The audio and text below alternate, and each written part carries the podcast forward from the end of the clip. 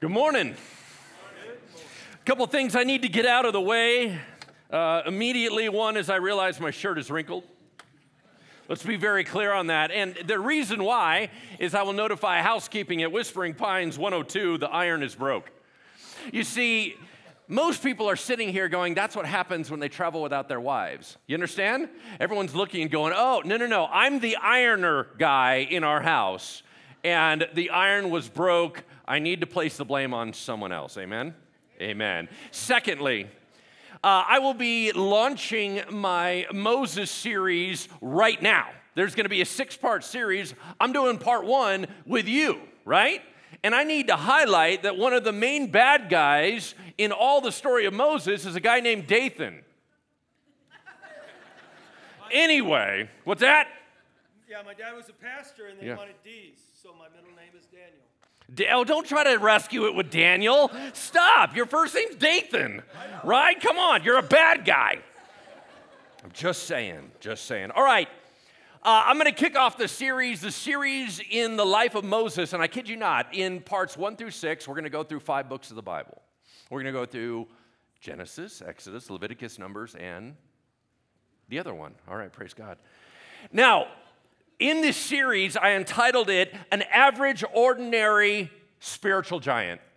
An average, ordinary spiritual giant, that's Moses, right? So, we're gonna talk a little bit about him. I'm gonna kick it off, give you kind of the start, and then if that's interesting to you, we're gonna be uh, meeting tonight at the other chapel, and you can kind of follow along with me. If you have other stuff that you gotta do this week, uh, I'm so sorry. Hopefully, they'll record it. I have no idea. You may just be out and sad. I have no idea. Anyway, that was my motivational speech. All right. I love Hume Lake. Uh, I've been sending uh, our kids there from our church. I'm from Bridgeway, and we're always week five. Week five, so two weeks ago.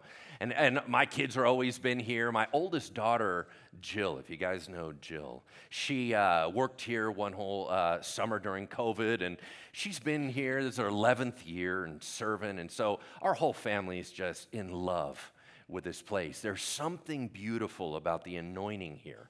And I believe that it's because the ground has been saturated with prayer over and over and over. 75 years of baking in prayer has got to make a difference in the atmosphere. Do you understand what I'm saying? I'm saying that there is an anointing on the mountain. And it, and it is not because the trees are special, it's because the God is special. You understand what I mean? There's something beautiful and rich. And as the students come up on the mountain, they have an encounter with God. And then as they come back down, they try to seek, well, how do I get that back? Well, understand that very same God who is up here on the mountain is the one that would love to travel with them back home. Yeah? And so, obviously, this whole week, as we kick off another week of kids coming in and being ready to get fired up, this is their time with Jesus. And it's powerful. So, I'm so thankful to be here. All right. Now, the morning, I want to talk about the idea about Moses being an agent of a miraculous birth of a movement. A miraculous birth of a movement, and how I believe that he's doing the exact same thing with you. So, what I'm gonna do is I'm gonna talk about Moses' life and then tie it in to what I think he is doing with you. Now, don't get me wrong, Moses is relatively unique right? I mean, by the time that God was done with Moses, he was a prophet, priest, lawgiver, prayer warrior, judge, intercessor, leader, shepherd, miracle worker, and founder of a nation. Now, that's not everybody's calling, right? As a matter of fact, I think this is fascinating. You know, the Bible always has everybody have the same name, right? Everybody's named Mary. That drives me crazy in the New Testament, right? Everybody's named John or everybody's named the same thing. No one in the Bible is named Moses. It's interesting. It's just one guy. As a matter of fact, he's a huge deal. He likely authored the majority of the first five books of the Bible. The Old Testament mentions him 767 times by name. That's crazy. Nobody gets that kind of play. In the New Testament, he's mentioned 79 times. Jews revere him, Christians revere him, Muslims revere him. This guy is a big deal, but let's be real clear Moses was a human being. This is very, very important for us to remember, right? We always have this idea of, he's one of the greatest leaders in all of history. God built him. He didn't come out that way. God built him. He was one of the most reluctant leaders in all of Scripture. And as a matter of fact, he lived a powerful but very painful existence. I don't recall very many times it talks about Moses being happy. And I wonder whether or not he knew that sometimes a call of God means that it's more about God than it's about the person, and that there's gonna be pain along the way. I wonder if that's what he was thinking when he was like, No, I'm good, right? Painful existence.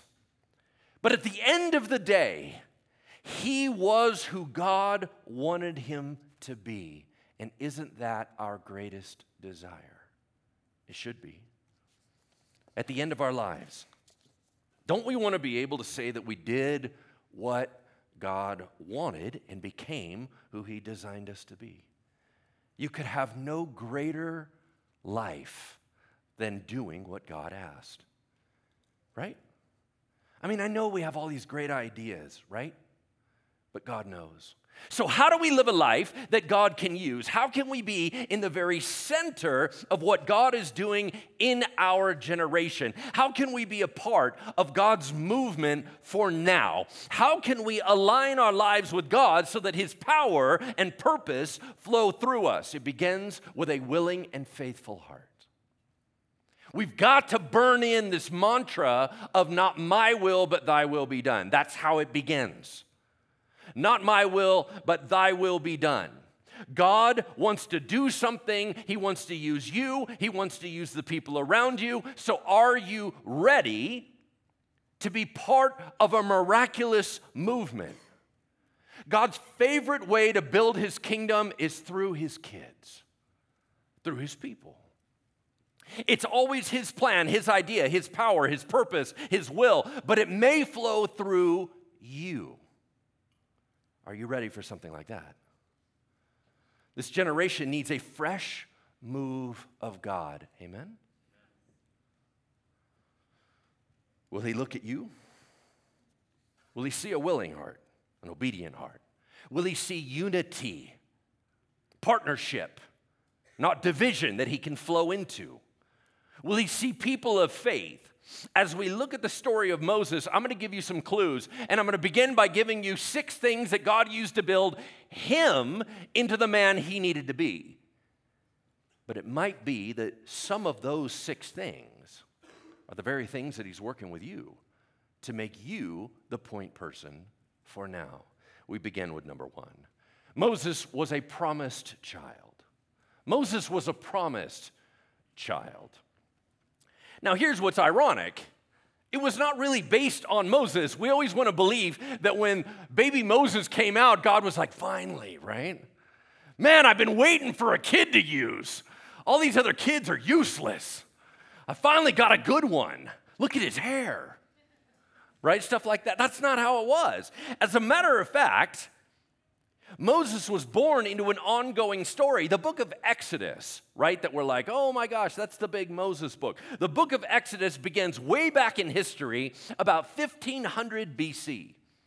No mention of Moses at all. It talks about Joseph. It talks about a guy who God used to save his people 430 years earlier, right? I mean, it's a long time. They were there, a bad king arose, he started beating them, made them slaves. And then they cried out and cried out, and nothing happened. Decade after decade, crying out, no response. At least that's what they thought. That's how the whole story begins. But in Exodus 2:25, and if you're an underliner, you may want to underline this one in your Bible. Unless you're borrowing it from someone else, then underline it in pen.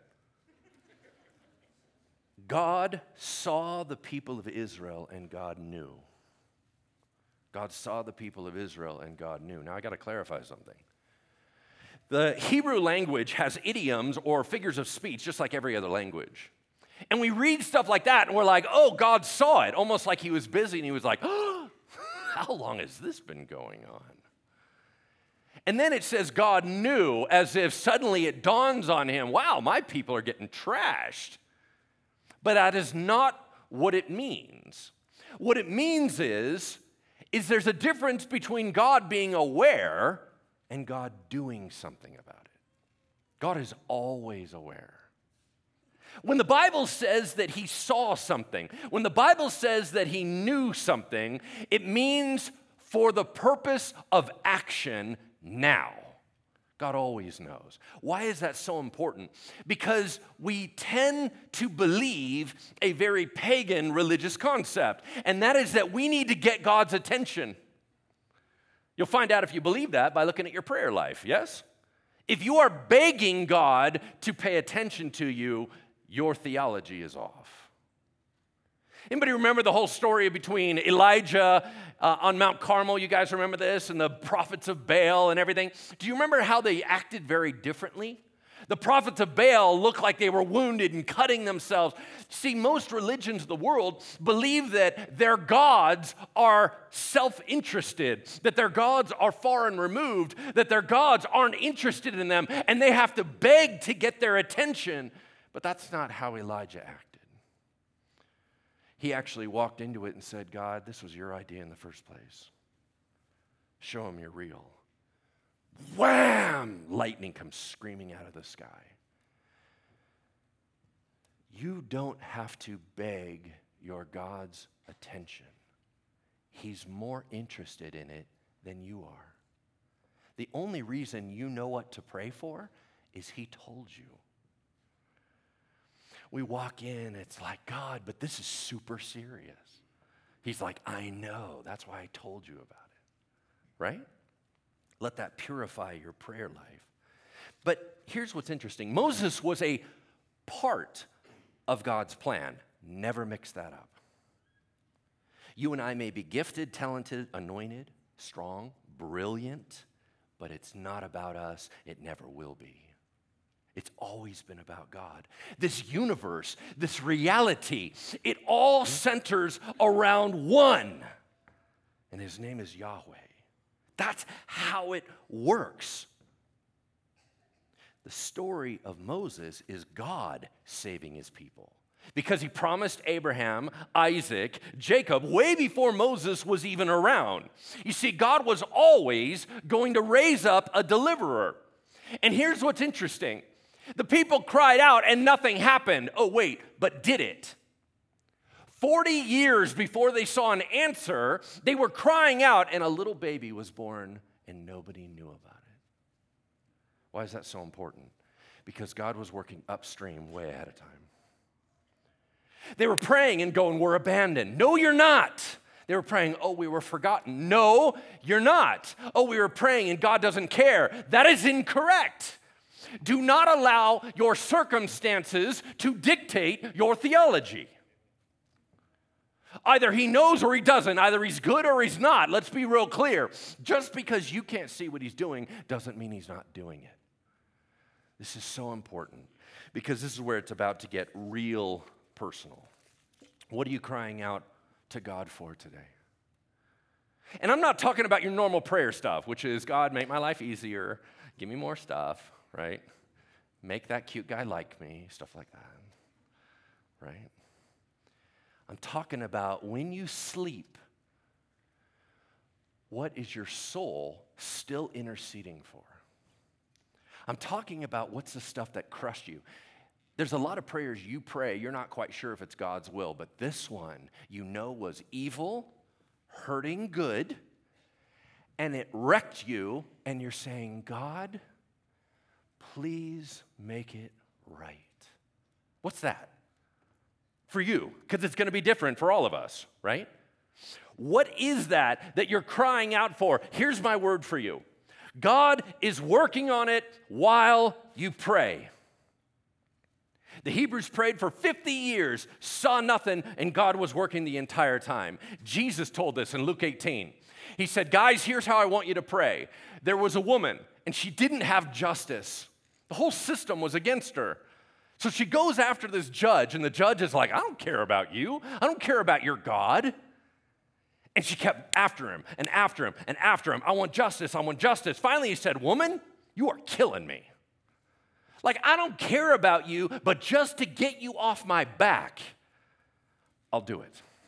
Jesus said, Pray like that. What a weird response. You're like, but if you knew it was that important, why wouldn't you just do it? Why does it have to take so long? Isn't that most of our question? God, if you knew it was evil, why didn't you fix it? Why am I still crying about it? All right, I want you to think about this. One of our greatest struggles with God is that we can always imagine a better, easier, or smoother way for God to do stuff. Isn't that correct? Like he goes through these really long channels. You're like, dude, you could have just went right here. It's so easy. And we grow disappointed, discouraged, disenchanted because he doesn't take our advice. God, I swear I have the answer. You don't have to go check it. I got it, right? Just listen to me. But don't you suppose that if it was really the way that you thought in your head that God would do it that way? Of course. But He knows what we don't know, right? Is that correct? He's good. He's excellent at fixing, He's excellent at restoring. Our solutions look like painting a new coat of paint on a house with a faulty foundation, right? God digs down, resettles the deeper issue so that the freedom he's bringing will last. In other way, in other words, our way's faster, his way's better. And until we bake into that, we're going to be tempted to stop praying because we think it doesn't matter. Oh, it matters. God's doing the big stuff. Well, he was a promised child. You're a promised child.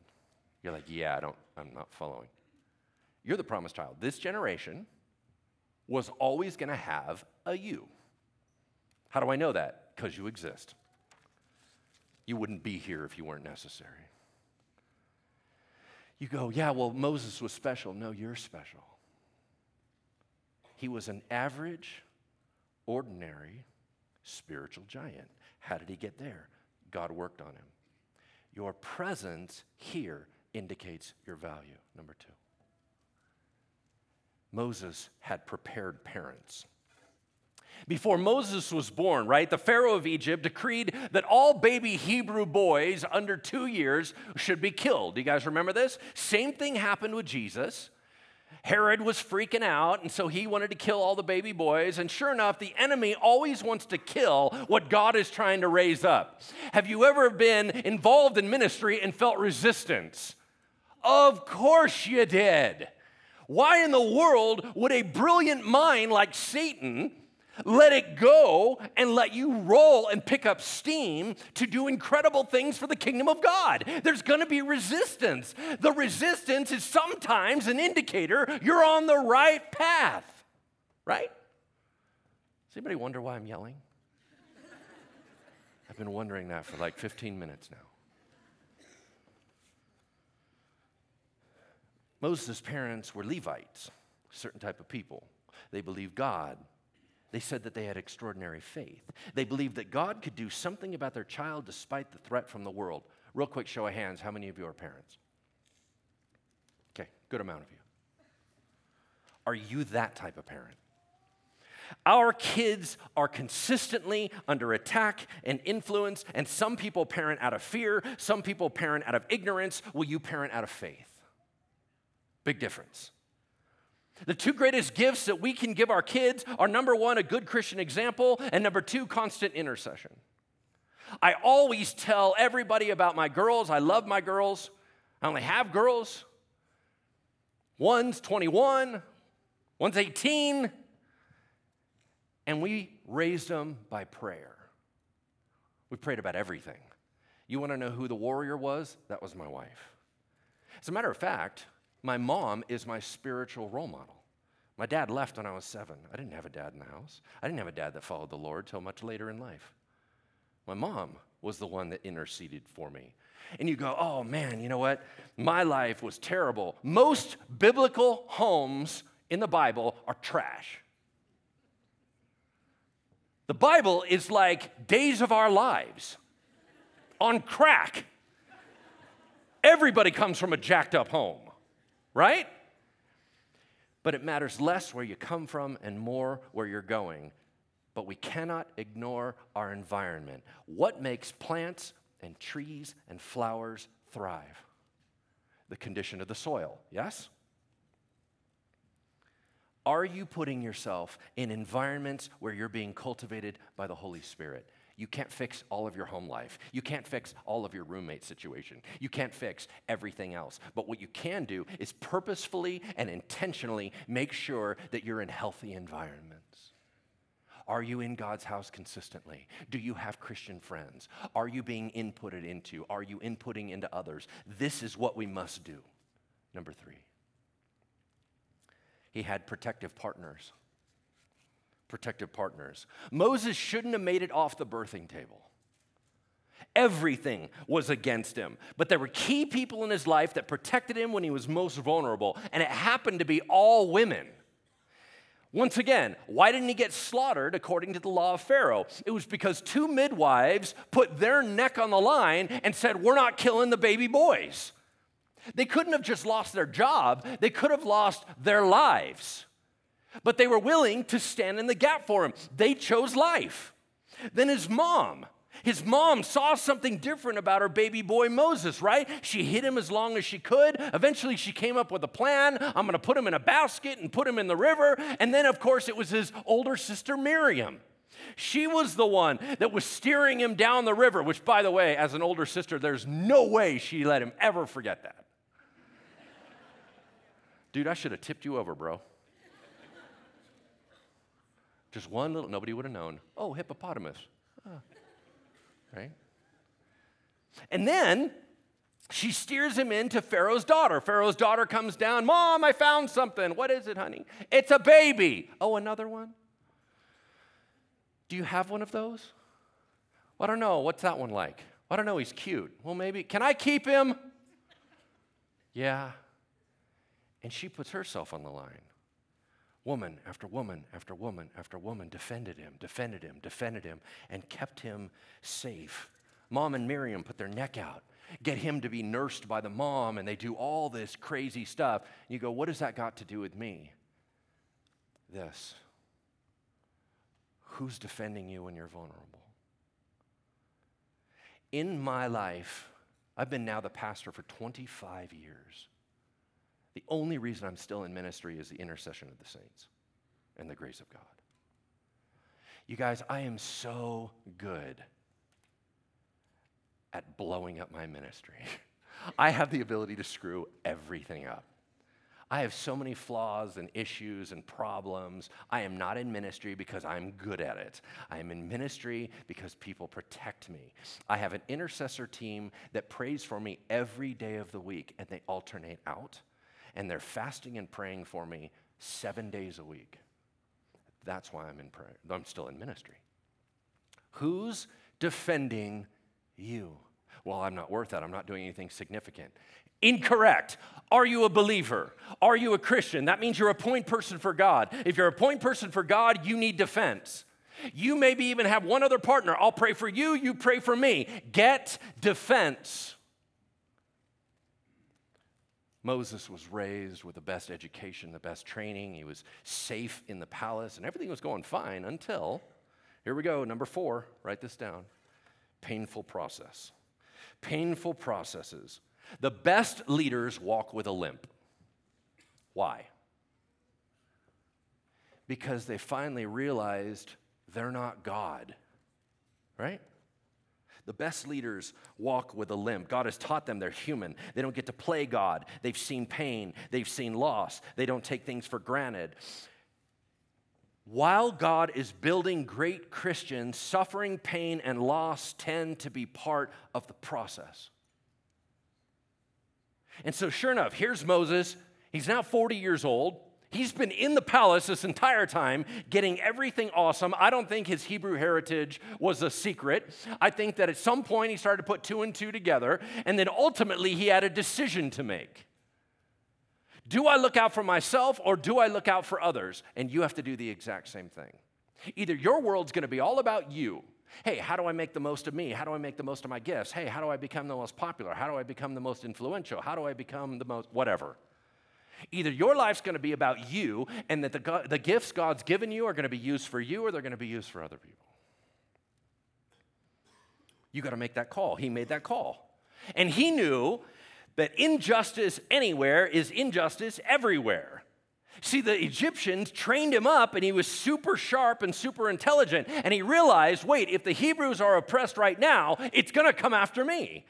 When there's an oppressor, they're going to keep oppressing until eventually it's going to swallow you up. He said, I got to do something about that. But he could have remained snuggled in his personal blessing while other people suffered, and he wouldn't do it. Paul the Apostle, you know the story of the book of Philemon. You guys know that one? Paul the Apostle puts his reputation, his money, and his influence on the line to rescue a runaway slave by the name of Onesimus. He didn't have to, but he did. Why? Because he knew that was not okay with God. Are you going to put your stuff on the line for somebody else? Or is that your insulator, your blankie, your protection? Here's what's interesting. After hearing about the stories of the midwives defending him and his mom putting her neck on the line and Miriam putting herself on the line and Pharaoh's daughter putting herself on the line, he was baked to be a defender.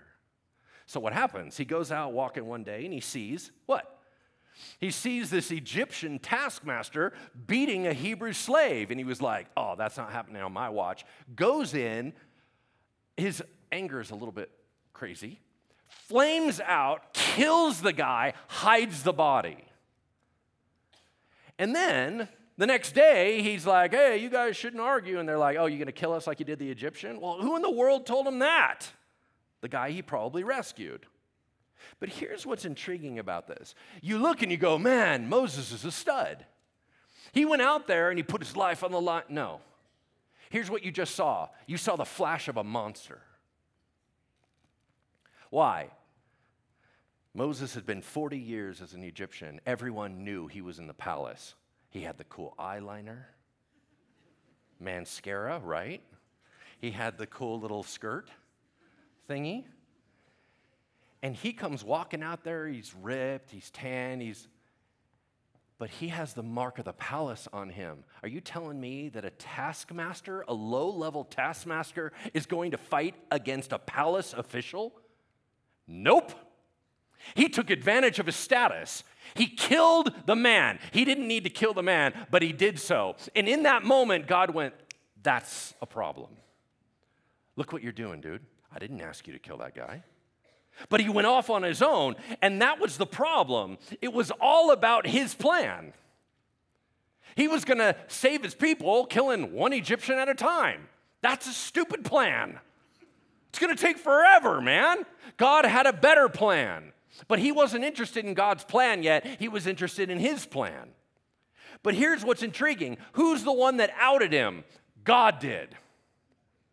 And he gets chased out of Egypt because Pharaoh finds out about it and he's no longer welcome at his home. You go, man, that's so mean of God. Hold on. Anybody ever read the book by Gene Edwards, The Tale of Three Kings? Anybody read that? It's a leadership book. And the three kings are Saul, David, and Absalom. And here's the point of the book spoiler David had to serve under a psycho king Saul so it would burn the Saul out of him. Because he was going to be in power. Sometimes you're under bad leadership to learn what you ought not to be. Yeah? Oh my gosh, Lord, why do you have me under this boss? They're terrible. They're blah, blah, blah, blah, blah. You know why? So you'll never be that. Interesting. So, sure enough, God says, I need you out. Moses flees east to Midian. And once a defender, always a defender, shows up at a well. Some ladies are getting hassled. What does he do? He's defender guy. Can't waste a good mascara. He comes in, fights the bad guys, gets away. The girl's are like, oh, look at him. He's so cute. He marries one of them. Their dad's a priest, and he lives for 40 years as a shepherd. The Bible is very clear. Egyptians hate shepherds. They're considered the lowest quality. God takes them from the palace and shoves them into the lowest status. Why? Because Moses had to be built half in Egypt and half in the desert. He needed all the strategy and all the brilliance, but he needed the compassion. He needed to slow down. He needed to hear God. He needed to deal with frustrating things in order to lead for God. Here's what's interesting. He's probably thinking, wow, what a waste of time. I thought I was going to do something. I thought I was going to help the Hebrew people. Here I am. It's been 40 years. I'm doing nothing. 40 years of sitting around. 40 years of sheep. 40 years of forgetting he's an Egyptian. 40 years forgetting he's a Hebrew. He's been a Midianite for four decades. He's now 80 years old. He's thinking retirement. God's just getting started. Here's what's interesting God doesn't waste any time. Oh, I was totally going to be doing this. Do you guys know why I don't play music today? Because God pulled it out from under me. And I was so mad. Thought I was going to be in music for the rest of my life. And God shut it down. I became an insurance agent.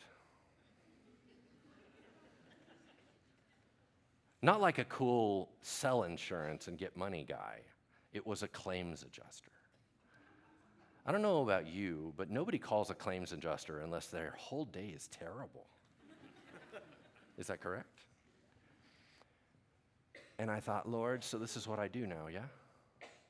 I was gonna, I was out, I was preaching all across the United States. God, I'm your man. And he put me in an insurance company. But it was there that he fused into me what it meant to have people resist, hate, fight, struggle, resent. And I suddenly grew a backbone, and he said, Now you can be a pastor. Weird. Number five, as we wrap up prophetic training, excuse me, prophetic timing. Moses was always going to be a deliverer at 80. How do we know that? Because he lived to 120 and all of his life was split into 40 year increments.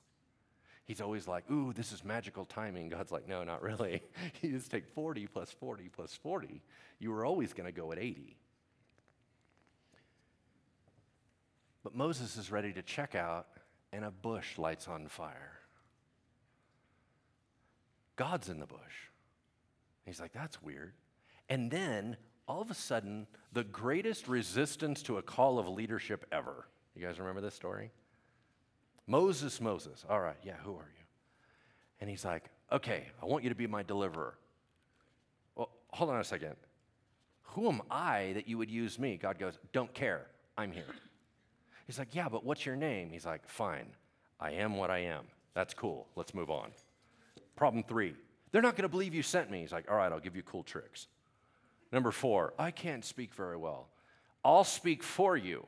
Number five, I don't want to go. Okay, fine. Aaron will go with you. Come on, dude. Here's what's interesting the result was God was mad and Aaron was involved. We all want God's call in theory, but we don't like it in practice. God, I want to I want to influence the world for you. Okay, you're going to lose all your friends. You good? God, I want to be a powerhouse for you. I want to be anointed. I want to be amazing. I want to, okay, great. And you're going to do it all by yourself. You okay?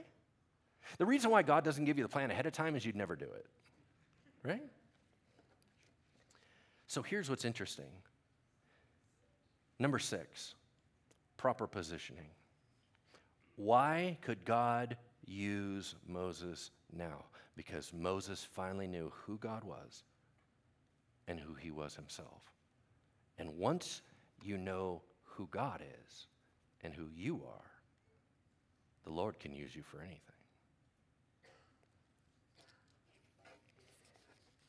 How are we going to be used by God? I don't know. Are you ready to say, Here I am, send me? See, here's what's fascinating to me. We look at this spiritual giant and we hear a story like this, and maybe you're brand new to Christianity. Maybe this is the first time that you've engaged with this. Let me give you a hint. His story and walk with God starts at 80. He didn't have his mom and dad in his house. He had them from one to three. He doesn't have any memory of that. And he's been living with a Midianite priest for the last 40 years. The burning bush was the beginning of his journey with God. You can never have a call of God without a relationship with God. So here's what I'm going to ask you Have you ever had a relationship start with God? And you go, man, dude, I've been in church for, I didn't ask you how long you've been in church. I asked you whether or not you have a personal relationship with God. Well, it would be embarrassing now if I was like, raise my hand or whatever, like I'm already in leadership, everybody. I don't care what everybody else says. I don't care what everybody else thinks. Moses was 80 years old, and then he had to raise his hand. So I'm going to ask you again Can God use you because he knows you? Not does he know about you, does he know you? So I'm going to close in prayer, and here's what we're going to do. I'm going to pray that if any of you, right here in this holy moment, all distractions are gone. If any of you feel right now the Lord is tugging and He's saying, Hey, kiddo, we've done a lot of stuff together, but you've been pretty distant. If He's saying to you, Hey, I know your grandkids already look up to you, but you and I aren't okay. Here's what I'm going to pray. I don't care if it's the first time, I don't care if it's the 30th time. You guys know how many times I've been saved? Once, but I went forward 280 times. So here's what I'm going to pray God, if we're apart, will you put us together? Is that okay? I'm going to close this out and I'll hand back off to Moses' enemy. Let's pray. Holy Spirit, in this moment, there are some of us, the gap exists. That, Lord, all you've ever wanted was your heart and our heart fused.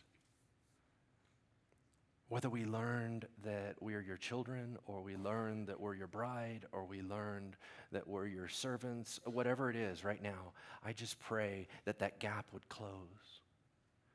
I pray that right now, in a moment where we own up that the gap is not your problem, it's our problem. It's our sin. And so, God, I just pray right now for repentance, allowing us to say, Yes, God, whatever you want.